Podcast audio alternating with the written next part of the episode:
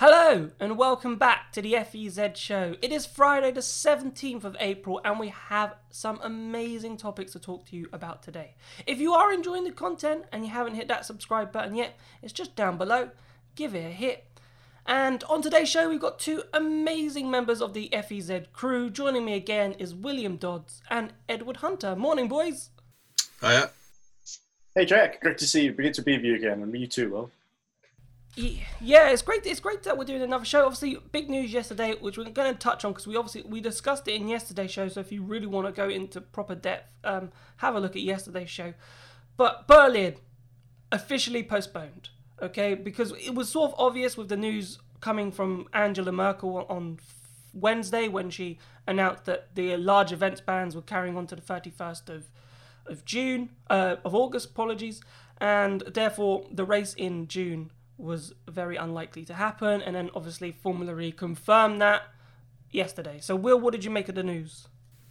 Yeah, sadly inevitable. Um, I think given kind of what's been what's been said in Germany and kind of what we already knew.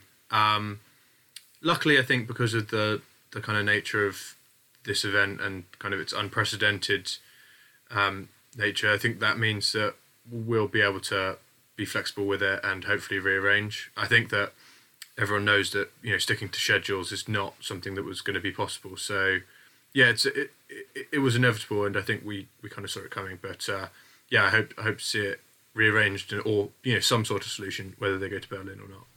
The thing is for me is that it's really you know hit Formula E's plans on the head. I think what they were hoping for is that they could have possibly fit that race in in August if they had to delay it from June. I thought maybe they thought, of thought August would have been good. Same with London potentially because we're expecting both London and New York to also be postponed and pushed back.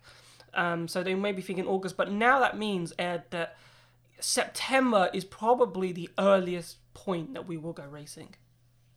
Indeed, and of course there are rumours that we were talking about a few episodes before about the Asian leg to end out the season. Um, but in general, I think the German government Angela Merkel made the right call, and even in the UK, we've had the lockdown extended another three weeks, and there's more important stuff going on in the world right now. Uh, but I think we will get back to Formula One day, so uh, it's the right move. But I think there's reasons for optimism for the future, like you said. Yeah, I just, as I said, it's sort of just Formula E's plans of probably racing sooner than they wanted to have probably been hit on the head and everything's been pushed back. But as I said, as we discussed yesterday, Formula E are very much open to racing into October now. So, and it means pushing back season uh, season seven testing possibly into November, maybe even December, and then maybe starting the season in January. But I want to move on because we've got plenty to discuss in today's episodes. And one thing that we've been really looking forward to discussing actually is our top five craziest moments in Formula E. Now, I'm pretty sure most of you at home are like, how can you put Formula E's moments or crazy moments into just five? Because surely every weekend is a crazy moment with the amount of just action that we get. But we've done it. To be fair, it took us a while to pick five because we went through we went through quite a few but we're going to start off with number five and then we're going to discuss it so the fifth one that we went for was the di Grassi and Wehrlein finish in Mexico. Now, why that was crazy, it was just because of this, how, how it happened basically. Last lap, last 100 meters effectively to cross the line, Wehrlein running out of energy, the little cut chicane that Wehrlein did to sort of keep the lead, but then ultimately ran out of energy, and then di Grassi swerving past him to win. I think everyone's heart were in their mouths. Everyone was on the edge of their seat watching that. Ed, you know, why did you help say that that was our fifth pick?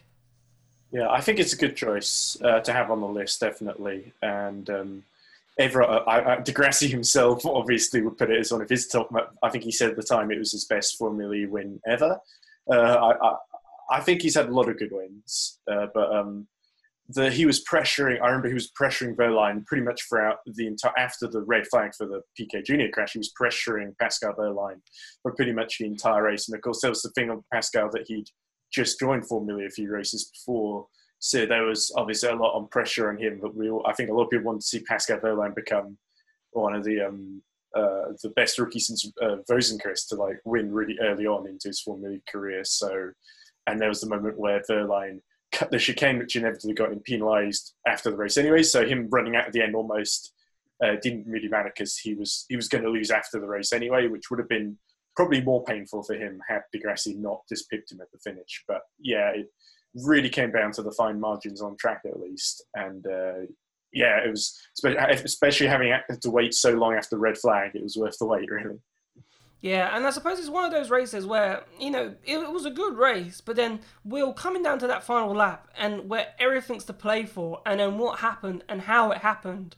It was just surreal. I remember watching it, I was on the edge of my seat. I couldn't believe what I just seen. I was like, now I got to write a race report and I don't know where to start. And I'm like, oh, I seem that seems to happen a lot in Formula E every time the race finishes, but Mexico was just out of this world. Yeah, it's motorsport, you don't often get these these tight finishes. Usually, even even in a great race, you'll see the person who eventually wins. They'll they'll have a little bit of breathing room. So just to this kind of like drag race towards the end is just is just something you don't see very often at all in any form of motorsport. Um, and yeah, just to to see a rookie going up against kind of like a, an experienced champion, it was just yeah, it, it's just something you don't see very often. And uh, I'm, I would not be surprised if that's Di Grassi's best win. Um, and I agree with Ed. Yeah, in a way, for Wehrlein, it's probably lucky that he got pipped at the end because had he beaten Di Grassi over the line and then had the penalty, I think that would have been been really gutting. So yeah, it's, it's, it's a great moment and just something you don't see very often, even in Formula E. Yeah, indeed. So number four then. So number four was a toss up because we had we were looking at the season one Monaco crash. Now, a lot of probably OG Formula E fans will remember how crazy that was. But then when we were looking at crashes, we couldn't ignore the Bern pile up that happened last season because that was just crazy. And it was very similar to the Monaco because I remember I was there in Monaco season one and we looked at that corner and we went, there's going to be a massive crash. And then, just like in Bern, all the drivers, all the middle, looked at that chicane and went, there's gonna be a massive crash. And all of a sudden, race as soon as the race started, boom, red flag. Everyone apart from three drivers were involved. Will it was just absolute craziness. Yeah, this was this was pretty mad. Um, and I think that there's actually been a change in Formula E to try and kind of eradicate these these really tight chicanes, especially at the beginning, because of this crash. But yeah, it kind of I got, I think it got triggered by by Frijns kind of losing it going into that first corner, and he tipped one person. It was just like a domino effect, and just basically they all come slamming into this chicane. About eleven cars. I think a few of them get through, um, and yeah, it was just it was uh, about forty five minute wait for the race to get underway again. So like almost the entire length of the race, just in, in kind of waiting, sitting around, and yeah, it, it was it was uh, madness. Um, luckily, when it did get restarted, it was a, a, pretty good race, pretty good battle between Vergne and, and Mitch Evans. But uh, yeah, this was this was kind of, I mean, for something to happen quite rarely, quite fun, but also like you can see why Formula E would want to avoid it because it just it was just it was just mayhem. Yeah, as part of that forty-five minute wait was just moving all the cars because they were just completely stuck. So it's like, well, I've only got like two cranes. I can't move like 15 cars out of the way in like five minutes. But um, but obviously some cars were able to drive off once, like Wehrlein, because Wehrlein got pinched in by Buemi against the wall. But yeah. Ed, what we was, what I was going to say, mention is, you know, back in the early season, season one, season two, season three, we did have Bob the Bollard, who was obviously just a Bollard, but was renamed Bob the Bollard because our good friend Bob, yes, because because Formula E drivers seem to always hit the bollard. But that was used in the chicane, so so there was a little like escape route, but there might have been some sausage curbs that they would have had to go over, so they went slower. But then Formula E obviously put in these sort of like these massive tech pro barriers to actually like form these chicanes, which we sort of see in testing as well. That they don't have, you know, if they get it wrong in testing in Valencia, they hit a wall, they don't hit some cones or something. So do you think Formula E from that learned that maybe, you know, getting rid of these tech pro barriers and actually putting in um, these going back to Bob the Bollard essentially um, probably in future would be a better solution. Maybe I think that's an interest. That's certainly an interesting debate to have. Whether they went having Bob the Bollard, uh, where you just go around the Bollard. Uh, uh, like I remember particularly Berlin season two at Karl-Marx-Allee, that circuit they used that a lot of front wings were collapsing and drivers were just missing the uh, chicanes. Uh, but um, they almost, you point, they almost went too far the other way in, in some circuits. Like Bern is definitely, was definitely one of them. Arguably, you could say Rome as well. There was a big pile up there that, that year too. With Bern was in the big delay. There was all the drivers were arguing at Scot Elkins, the race director, uh, Di Grassi, Massa, a couple others who had made it through and gained some places in all the melee by cutting the chicane were saying, "Oh, why we did most of the lap? Why don't we get to keep the places that we gained at the restart?" And it was this big controversial in the race. I think Scot made the right choice in the end just to reset the grid order because it would have been a mess, and you would have the other drivers having a big fit about it as well if they'd gone the other way. So, so yeah, um, very controversial, very uh, dramatic, and that's why it's on the list. And so number three we went with now this probably will be controversial because this was probably Formula E's first big moment and lots of people who have done these sort of lists before in previous seasons would have put this one at number one but we put it at number three and that is the Beijing season one Heidfeld and Prost collision. I think now over time we've had some some crazier moments uh, uh than what it was. I what made that moment so spectacular will was because it was the first season and it got Formula E in newspapers, it got people talking about Formula E. It was probably the best PR stunt Formula E could have asked for. So I, I suppose that's why it is such an iconic moment for Formula E. But I think as time's gone on now, we're in season six, I don't think it's the craziest moment we've ever seen. Yeah, as you said, in terms of PR, it's pretty much kind of as good as Formula E could have hoped for in a very bizarre way. I mean, it's a well-known driver in, in Nick Heidfeld, you know, in a just insane crash. Uh, you know, it, it's one of those crashes sometimes you see in motorsport where just like, how is the person involved in this okay? Um, you know, flipping his car three or four times, hitting a barrier.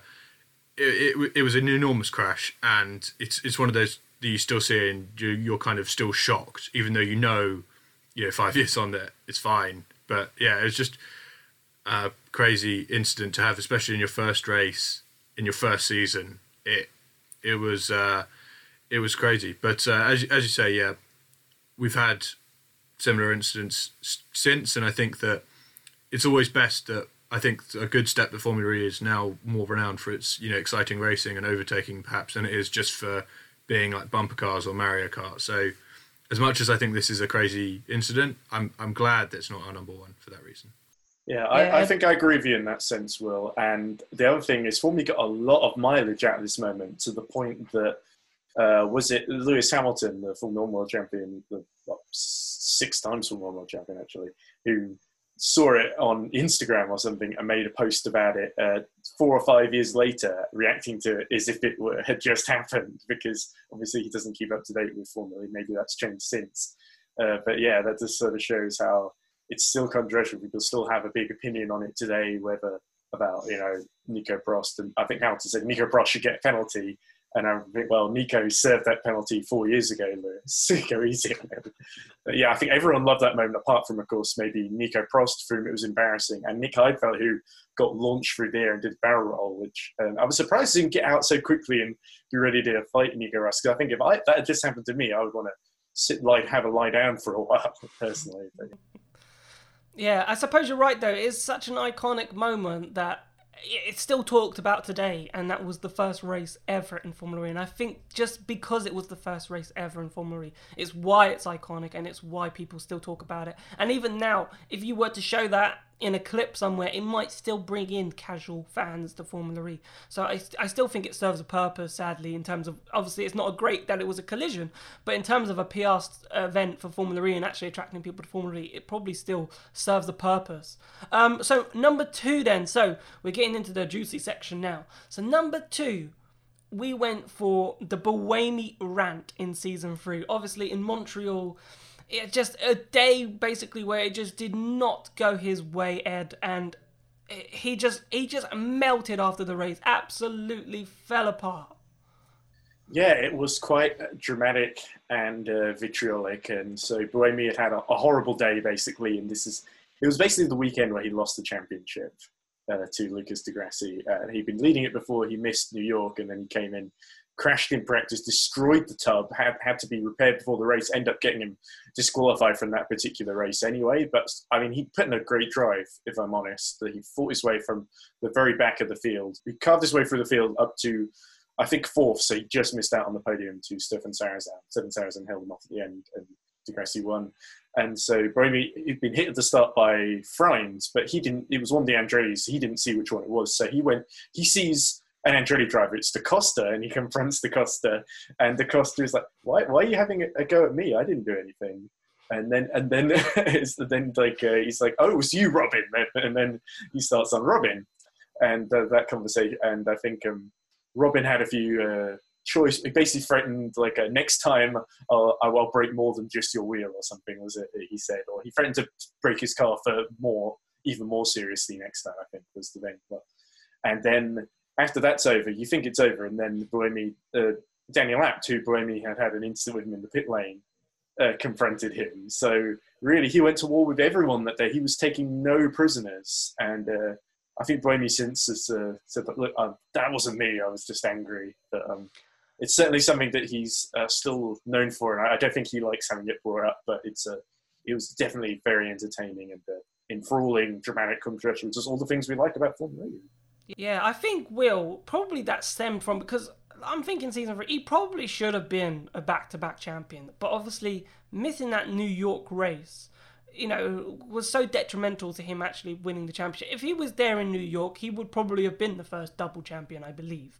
But you know, you have to be in it to win it, and Di Grassi was in it to win it, and Buemi wasn't. So you can argue that Di Grassi deserved it, obviously. But I just think, obviously, missing out on New York and then things not going his way, and he knew he had to play catch up after missing two races in New York, and I just think the emotions boiled over.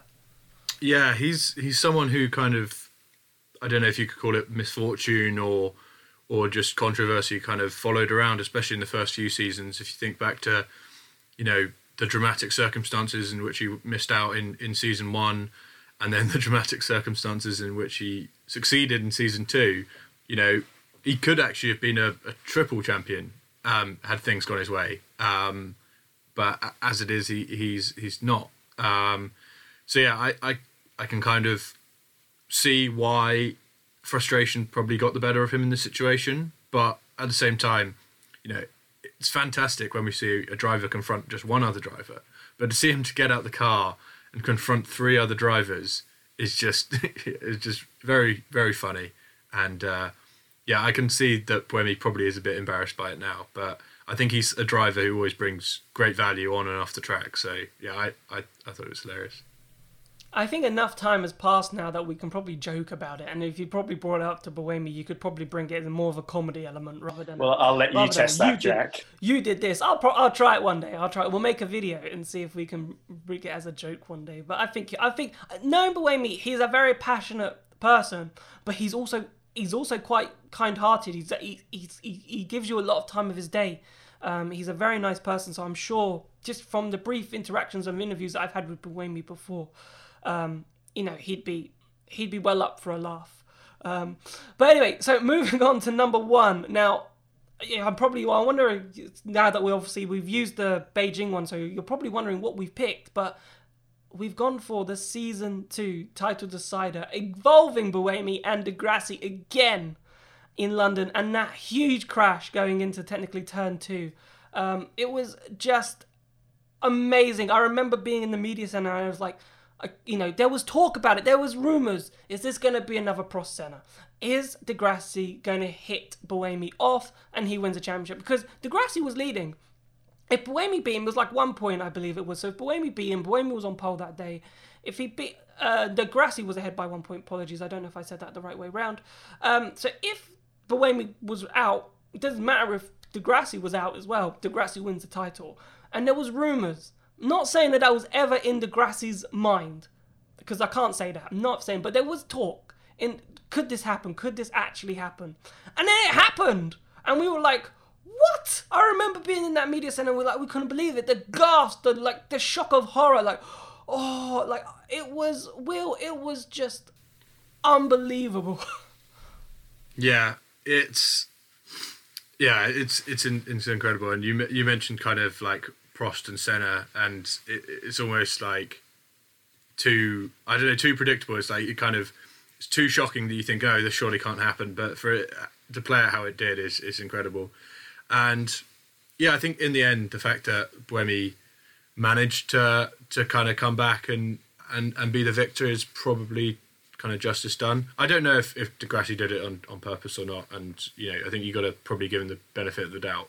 But yeah, I mean, what a fantastic way to to finish a championship in, in London at, at Battersea Park. It's just yeah, it's it's incredible. One of those one of those kind of like surreal moments in motorsport.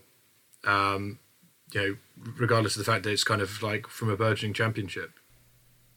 Yeah, and for me, Ed, I remember that race, and I'm sure you will as well. In terms of, I remember in the media center, I was there, and obviously both cars they didn't retire from that race. Di Grassi was probably worse off actually from the collision than than Buemi because obviously he completely broke his suspension, whereas Buemi just lost his rear wing. Buemi tried to continue because downforce obviously it didn't matter. You know the car still could have gone round, but the FIA called him in.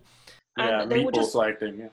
Yeah, they were just sitting in the garage, and then obviously the championship came down to fastest lap, and if Buemi got the fastest lap, you know he he would have won the title. If Di Grassi obviously got the fastest lap, um, he won the title. So it became a fastest lap battle as well. So even that, the crash was crazy, but even the way the title was then decided was crazy because they were sitting in the pit lane. They were right in front of each other. The tension was there. Everyone was just looking out the media window to see when they were going to exit the pit, to say to tell to find out when they've actually gone out on track. It was just crazy.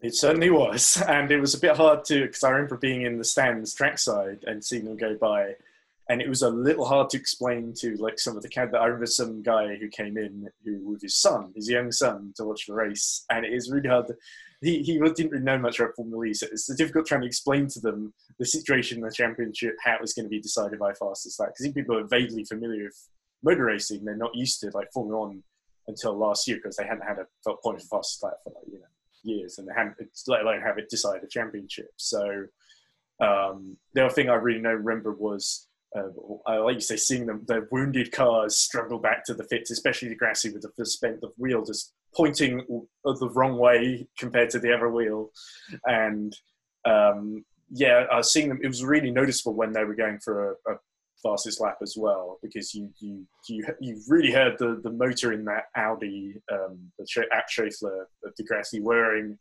and Buemi, Buemi was really fast in qualifying, and you knew compared you'd see Prost and all the others who were doing their normal race, and then Buemi would come along, he'd do a very slow lap, and then he'd come in, boom, and be gone before you'd notice. And it was, it really made a big impression on me, and it was, it was definitely very tense, a very unusual title decider, I think. And but I think that uniqueness almost plays into its favour, and that's probably why we've got it uh, at the top of the list. There are definitely bigger, um, more crashes with more cars, more crazy incidents. But I think that Buemi Di Grassi rivalry, those two personalities, and the clash of them, that was um, something that really defined not just the, that end of season two, but I think the first three seasons of Formula E. But yeah, definitely fond memories of that that crazy decider in Battersea.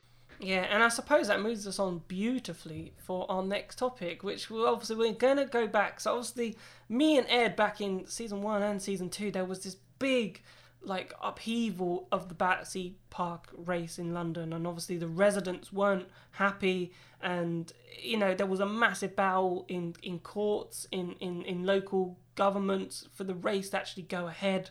And Ed, I'm going to pass on to you because you you really spearheaded this project in terms of you know, on being on the not on the resident side, but you were on that sort of understanding of theirs, whereas Formula E was sort of fighting against it. You sort of met understood both sides of the argument quite well. Yeah, I, I think that's very fair to say. I was sort of unusual for me. I was sort of the mediator in the situation, which is perhaps people who know me would not uh, normally expect that, knowing how I usually am, quite heart on my sleeve kind of guy. But um, yeah, so let's explain first off how the, the race came about. So, Formula E were keen on having a race in London right from day one. Initially, Alejandro Agag, CEO E at the time and now chairman, he wanted London as the season opener, but that didn't end up working out, so they ended up having it as the season finale. And so, why did they choose Battersea? Uh, it was the first choice of venue. Alejandro Agag used to live near the park, and he often he said he'd go there with his children, and he sort of had this uh, fantasy dream, maybe dream is a more appropriate word, of turning it into uh, a racetrack somehow on on the ring road, which is interesting because the ring road, if you look at it, it's quite narrow and it's crowned, so it's sort of of those things. Maybe when the kids are playing on it, it seems a lot bigger. When you're actually there, it's quite narrow and kind of difficult to overtake. But anyway, but it also avoided the whole problem of having to close uh, roads on London, which, as you can imagine, is would be very disruptive, not just to commuters but also to business, having to like close roads, close businesses around them. Interestingly enough, uh, the backup venue in case Battersea fell through, that was the ExCeL Centre in Docklands, but Agag, like I said, I had this personal connection with Battersea. That was always the first choice. Uh, initially, Wandsworth Council turned them down as the local council in Battersea, and they they just thought it was going to be too impractical, it would have been too risky. And what changed their mind was they got a um, a certain uh, conservative politician uh, who was the mayor of London at the time sent in an incredibly verbose and lengthy email to the head of Wandsworth Council, which was Boris Johnson. Yeah. Oh, okay. Okay. Yeah, I was trying trying to uh, avoid actually saying his name, but yeah, that, that was him, Jack. And the word that I always remember in the email he said basically he waffled on a lot, like I'm saying, but he said it would be in your best interest, basically, to hold the race in Battersea. I think in your best interest is the quote that really stood out to me. And you can you can sort of imagine it from his point of view. He was seeing it like, you know, his version of the London Olympics. This is what he was going to stamp his mark on. He was friends with Agag. He was personal friends with him. I'm not sure if they still are, but you know, whatever. So why was it in the council's interest? Because Formula E paid them. The council afterwards, um, because they held the race for two years, they ended up holding it for two years, and they were paid, I think, 2.85 million pounds by Formula E essentially. Or they they got 2.85 million out of yeah. the deal. This was part of Formula E's initiative. In the first season, they wanted to leave a legacy. They wanted to leave a legacy at every place. Um, so it wasn't just we're coming in, we're doing a race, and then we're going away. So there was sort of some benefits. because obviously Formula E in the first two seasons they they needed to persuade host cities to actually you know be part of the championship and be by doing that giving them funds to actually like improve facilities because you know, the area around Battersea Park and Wandsworth did get a lot of money, and they did use that to improve the facilities. Like it wasn't that that money wasn't just you know put away to the side. Like Wandsworth did actually use that money to improve facilities elsewhere in, in the borough and and at Battersea Park itself. So that's why Formula E were, were giving Wandsworth Council at the time money, and in hence also why Boris Johnson said that it is in your best interest because you're going to get this money from Formula E and you can use that anyway best fit to improve the facilities in your borough. I, I agree that that was the plan. That was certainly the idea, and that was how they sold. One of the ways they sold the idea to the public. Another important thing to mention is there in the contract there was a break clause, so it was supposed to be for five years, but there was an option. Uh, every year they would sort of review the council at least would review it, and both ends, Formula E and the council, had an option where if if either side felt things weren't working out, they could pull out and end the deal prematurely. They wouldn't have to fulfill the entire contract if they didn't want to. And so, so that's a key thing to keep in mind. Another thing, just this is a small thing, but in August 2014, Formula did a secret test with Lucas di Grassi in the park at 4 a.m. in the morning. So nobody was awake. Was awake. They uh, they put the barriers up. They did one run with di Grassi. Uh, he basically did a lap, and uh, because nobody woke up, they used that as sort of proof of concept that to help sell another thing to help sell the race. The fact, look, we didn't wake anyone up. That proves that we're not going to be a loud, noisy, disruptive event. That was one of our gang speak things, and to me, that's a little disingenuous because it's if you've ever been to a Formula E event, you know it's not just the cars making noise. There's the EJ pumping out his tunes. You've got the TB helicopter whirring overhead. So to me, it was a little disingenuous. Uh, so so the deal was agreed. Uh, so far, so good, right? You think? Uh, and in early 2015, they started construction because obviously it wasn't just the putting on the barriers and stuff. They had to lay down extra tarmac for the chicanes to make so the FIA could approve the circuit for you know the level that Formula needed to race at at the time, which I believe was grade three. This was the problem that the residents had, if I remember correctly, because you know they well they say they weren't properly consulted on the actual event, but you know when they started seeing those diggers come in and actually dig up a bit of the grass to then become tarmac, that's when this whole this whole resident thing and this whole war with Formula E that lasted two years really, really got underway. Maybe war's a strong word, but thinking back, yeah, it did feel a bit like kind of, well, they took it very personally. And because when they saw the, John Fox, who was the guy who started it all, he was a local surveyor. He woke up one morning, looked out the window, saw these diggers in the park, and when when, when he, shared this thing around, and it sort of it didn't exactly go viral, but um, in the local community, it certainly did, and they all really clutched onto that. It was like our park is being attacked. It's almost like they felt they, you know, a bit of their, you know, this place that they cherished and went to every day was being, you know, altered, and they feared it would be like um, that some of the damage might not be able to be repaired. Uh, so this that's how initially it was called Save Battersea Park. Later they renamed themselves to Battersea Park Action Group. So this is where uh, young 19-year-old university student Edward Hunter, yours truly, gets involved. So the first race went ahead. I went and uh, I had a great time. Uh, but there were a lot of negative news stories uh, surrounding the event, and specifically one of the things I really upset was the month-long construction period. And the rock residents complained it was really chaotic and disorganized. There's like kids going through the park nearly getting run over by heavy goods vehicles. They also didn't like the fact that there were like 400 HGVs making journeys there and back to get all the bits of concrete in. So I was hearing about this, and my first impression was that honestly, at the time, I felt they were being a bit ignorant and petty, really, and almost spoiling it for Formula E fans in a way. Uh, but my student hall, it wasn't far away. So I, I, I, heard about these local meetings they're holding at a place called Ethelburga Community Centre, which is right next to the park. And uh, usually it's just used for like children's parties. I remember when I actually got there, there was like balloons still in the ceiling from party uh, three hours before. I sort of put out an olive branch to the um, to the residents. I wanted to hear their side of the story, at least hear them out. And so the first meeting I went to, I remember it was 23rd of October 2015. I went in full Mahindra gear, bright red, so couldn't have stuck out like more of a sore thumb at all.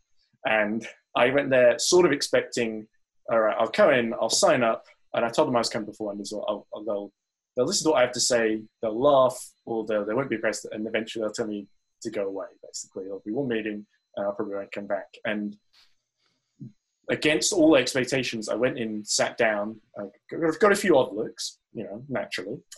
And, um, but they were all really nice. They were welcoming. And I remember what really set the tone. the guy chairing the meeting was a guy called uh, Professor Paul Ekins and he was a really nice guy. I remember he started off, he you know, said, this is what we're going to talk about today. And also thanks to Ed Hunter, who's joined us today. He's a Formula E fan and he's come to hear us out. And he says basically, you know, let's hear what he has to say. Let's take him seriously. Be nice guys. And he didn't have to do that. And so I really appreciated that. Uh, despite having, you know, got off to a rocky start, actually things went really well, to be honest with them. I mean, it wasn't um, we disagreed a lot, obviously. I mean, we were coming from like completely different perspectives. I'm Formula E fan, they're not. And the problem is they don't know very much about Formula E fan because I thought, right, if I can fill them in and at least, you know, they, they know what they're talking about, then they don't make a fool of themselves. And hopefully, what I was thinking is that this has to end with Formula E negotiating. There has to be some kind of discussion and dialogue between Formula and the residents. And if I'm the guy that sort of, you know, starts that off and opens them up to the idea, then, you know, maybe I've done my bit. So then there was all this the discussions which then you went to and so forth. And then it came down to this court meeting where yeah. the local the local government wanted to obviously Wandsworth Council had a meeting and this was to decide basically whether the race whether to carry on or to break the contract. And Formula we were both there at that meeting um, as long with other other press people.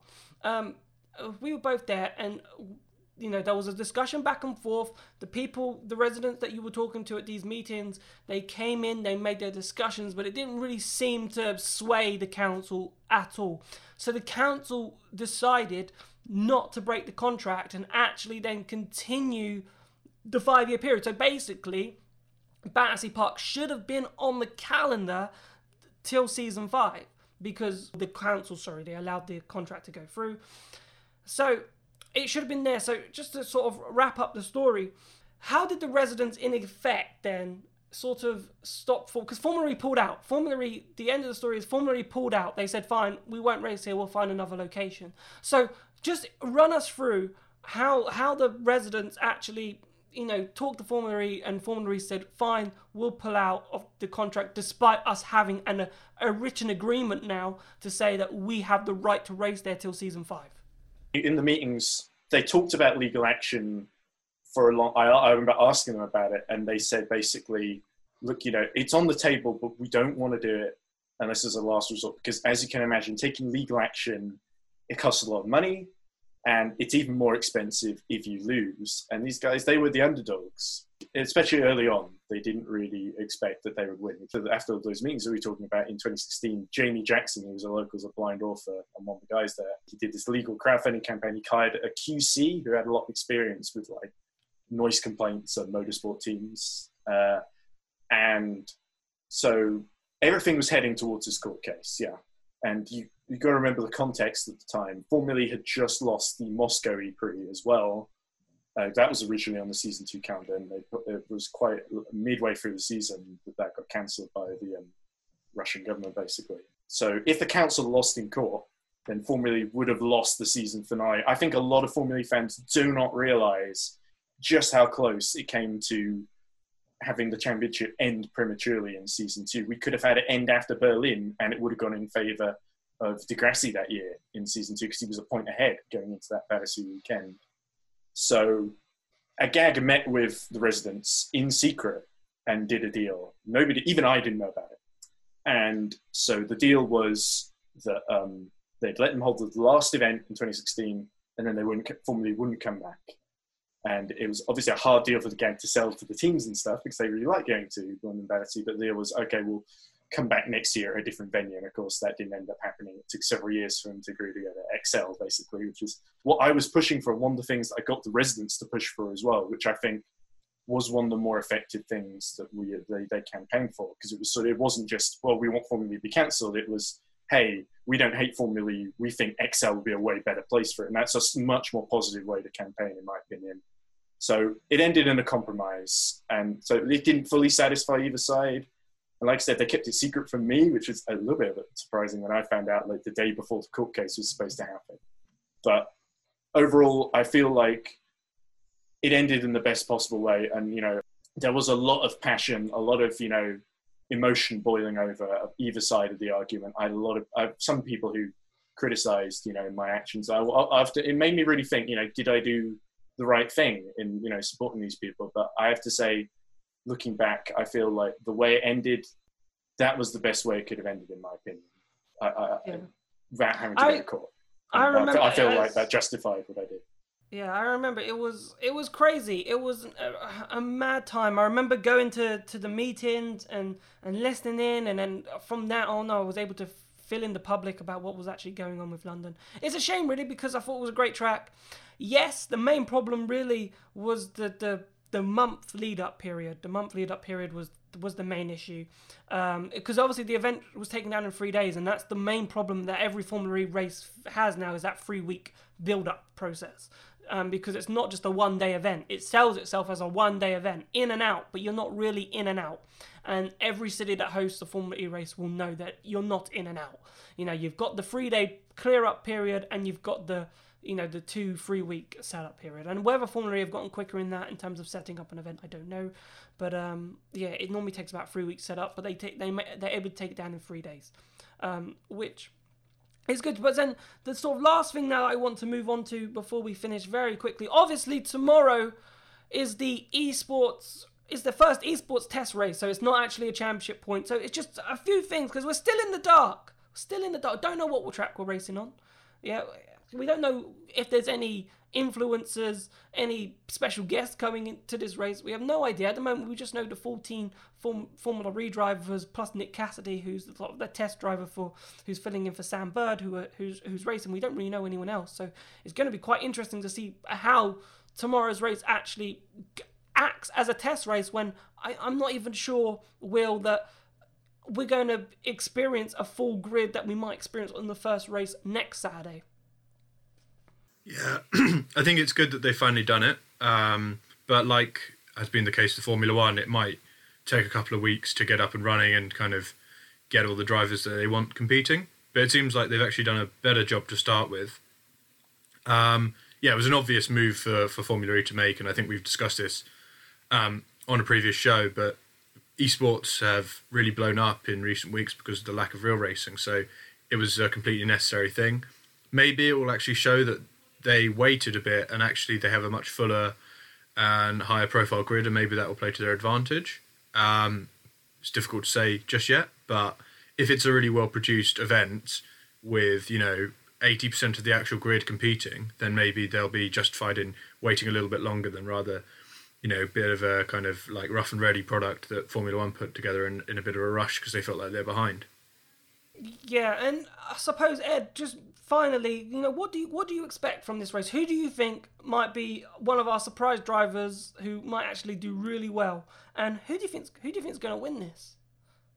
Um, I've I have to be honest. I um, if the sim races are involved, I uh, I don't you know the people who do it professionally.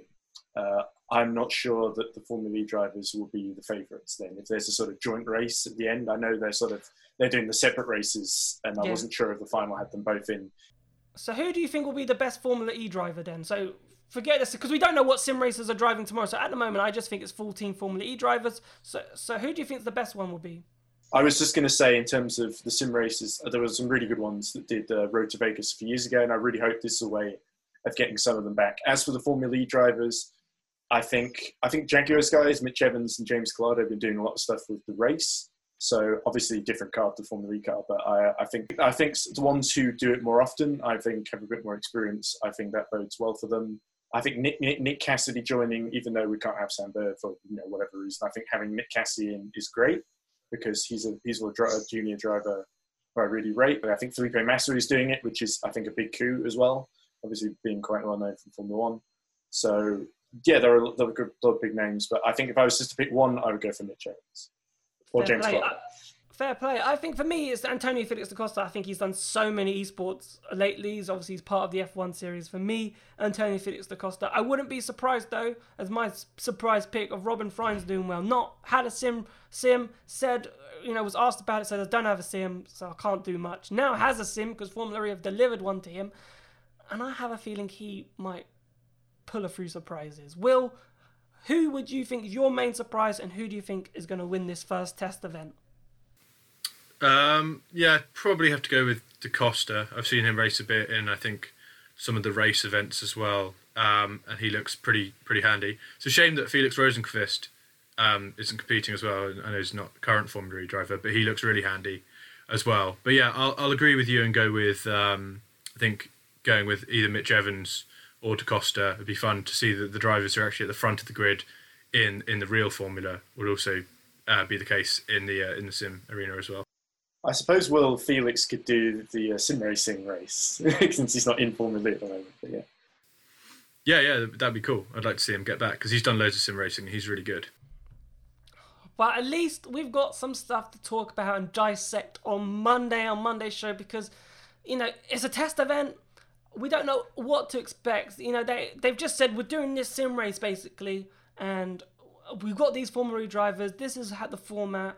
You know, not said a track that we're racing on yet. Not said what type of tracks we'll be racing on. So there's going to be so much to learn tomorrow about this esport event that we can dissect and decide whether or not it, it will actually work, which is what I'm really looking forward to. So I want to say thank you, boys, for for today's show. Uh, pleasure as always. Thank you, Ed. Oh, cheers, Jack. That was a lot of fun. Uh, Will, thanks once again. Yeah, thanks. And uh, as someone who wasn't involved with Formula E Zone back in season one, it was fascinating to hear um, the kind of process that Ed went through, trying to yeah broker that that that agreement. It was not easy, well It was Yeah. not easy. It was it, it was a challenging time, let me tell you. Um, but thank you so much for watching. You know the esports event starts at three thirty tomorrow. You can watch it on all the social media, Twitch, YouTube, on the FIA Formula E stuff. Um, we will see you on Monday to dissect it all. You've been watching the FEZ show. We will see you next week. Goodbye. And don't forget to like and subscribe.